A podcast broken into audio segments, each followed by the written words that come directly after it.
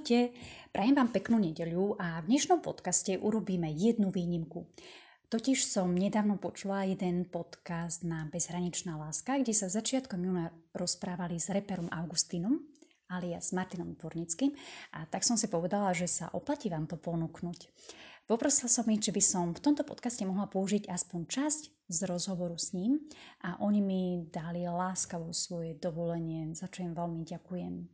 Ale určite si vypočujte celý ich podcast, lebo stojí za to. Martin má 27 rokov, pochádza z Nitry a študuje učiteľstvo telesnej výchovy a náboženstva. A už otázka na Martina, ako si sa cez drogy, ezoteriku dostal ku Kristovi? V podstate u mňa to bolo tak, že ja som vyrastal v kresťanskej rodine, vychovala ma mamina, bol, naši rodičia boli rozvedení a v podstate každý to pozná do kostola, prvé, prvé sveté príjmanie, birmovka, všetky tieto veci. No a vlastne ja som ako keby to nejako nevnímal, že, že proste kto je Boh alebo čo, ako keby áno, dodržoval som tie veci, chodil som aj na cirkevnú základnú školu, ale nemal som úplne nejakú takú, môžem povedať, že nejakú extra živú vieru, alebo že neuvedomoval som si, kto je Boh. A samozrejme som vďačný za tie základy, som vďačný za tú tradičnú výchovu kresťanskú, ale mám pocit, že potreboval som stretnúť ľudia, potreboval som zažiť, že čo to je skutočný život s Bohom a že kto je vlastne Duch Svetý, že kto je to vlastne Boh. No a ja keď som vyrastal, tak mal som také problémy, možno aj tým, že naši boli rozvedení a nevedel som nejako prijať tú situáciu a bol som taký proste problémovejší. A tým pádom som mal problémy na školách, musel som vystriedať uh, viacej škôl, proste mal som ako keby také problémové správanie na hodinách, bol som proste taký rebel, neskôr to prešlo do party, tam sa za, zaplichtili nejaké závislosti a, a v podstate do 18 rokov som vedol taký hýrivý spôsob života, No a v 18 rokoch môj starší brat mi odporučil čítať knihu a to bol taký prelom, že, že tá kniha mi vlastne ukázala, že je tu niečo viac. No a bola to vlastne kniha zameraná na takú psychológiu, spiritualitu, na prácu s podvedomím a to bolo niečo, čo ma tak veľmi oslovilo. Začal som čítať, začal som uh, v tom hľadať, začal som skúšať rôzne meditácie a začal som proste ako keby sa tešiť z týchto vecí.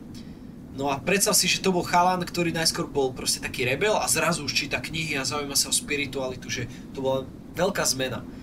A bol to len taký prvý krok, no a vlastne jak, jak som potreboval aj tak uniknúť z toho prostredia, v ktorom som bol, tak som išiel do Anglicka, kde som pracoval, začal som tam cvičiť, zbavil som sa závislosti, čítal som túto knihu, skúšal som tie meditácie a vlastne tam sa stalo to, že som upadol do takých depresí a to kvôli tomu, že tie meditácie a všetky tieto knihy neboli od Boha, respektíve neboli kresťanské. A vlastne sa stalo to, že som sa zamotal do ezoteriky, do okultizmu, psychotroniky a týchto vecí.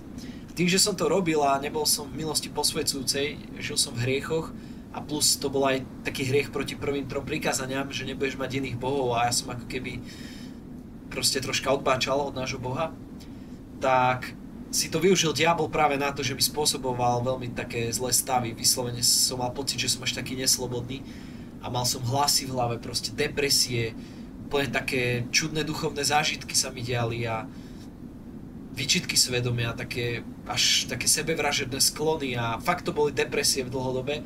A potom, keď som sa dostal na Slovensko, tak ako keby ma to až tak pokorilo, že som padol na svoje osobné dno a začal som sa modliť kresťanské modlitby.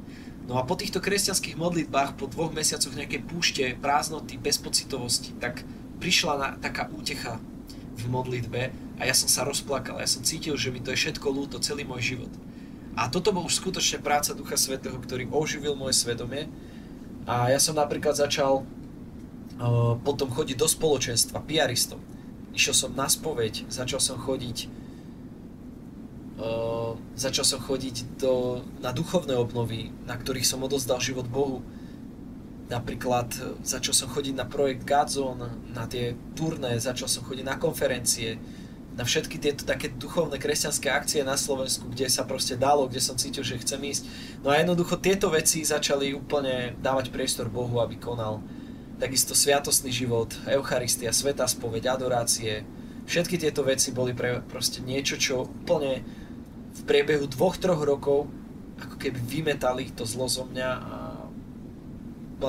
vytesnili tie veci zo starého života a prinášali nové. No a dnes je to vlastne už 5 rokov, čo napriek tomu, že ma vyhodili zo školy, zo škôl, tak som si dorobil maturitu. Už je to 5 rokov, čo, čo už 5, to už je vlastne nejakých 7 rokov, čo som čistý od závislosti. Um, uzdravili sa mi vzťahy v rodine s otcom po nejakých 20 rokoch, čo vlastne sme sa videli prvýkrát v 11 rokoch, potom sme sa vôbec stretávali raz za rok a teraz ako keby, že je to oveľa lepšie, aj keď sa naši nedali dokopy, ale uzdravil sa mi s ním vzťah, hej, odpustil som mu a to je to hlavné, že ako keby nemám v sebe nejaký hnev. No a takisto sa udiali veci ako napríklad, že som na vysokej škole ako budúci učiteľ, čo je proste úplne, že crazy. Takisto nerepujem už na svetskej scéne, ale pre, pre Boha a ja neviem, akože úplne všetko zlé v mojom živote, kde diabol kradol, tak sa Boh teraz oslavuje. A je to neskutočné požehnanie. A pritom, akože tá najkľúčovejšia, najkľúčovejšia vec je hľadať Boha celým srdcom, odozdať mu svoj život a keby začať žiť v spoločenstve, v osobnej modlitbe, v sviatostiach, v týchto veciach, že to je taký základ a už potom všetko Boh, keď si máš vzťah, tak on všetko vedie. Takže toľko asi k tomu môjmu obráteniu a ďakujem všetkým ľuďom, ktorí pri mne stáli a aj Bohu, že, že vlastne takéto milosti dáva, že je milosrdný, že odpúšťa tie hriechy a naozaj uzdravuje zranených. Som veľmi rada, že mi portál Bezhraničná láska dal dovolenie použiť tento podcast. Bola to radosť sa s nimi rozprávať a veľmi si vážim takúto spoluprácu. Takže im fandím, nech sa im darí aj naďalej oslovať ľudí svojimi článkami, rozhovormi. A Martinovi tiež ďakujem za svedectvo e, jeho života a prejmu, aby mal aj naďalej veľa chutí odozdávať túto skúsenosť ďalej. Priatelia, počujeme sa opäť o týždeň a bude to záverečný podcast, lebo iba jedna, iba jeden rok. A tak sa budúcu nedeľu rozlúčime. Majte sa krásne.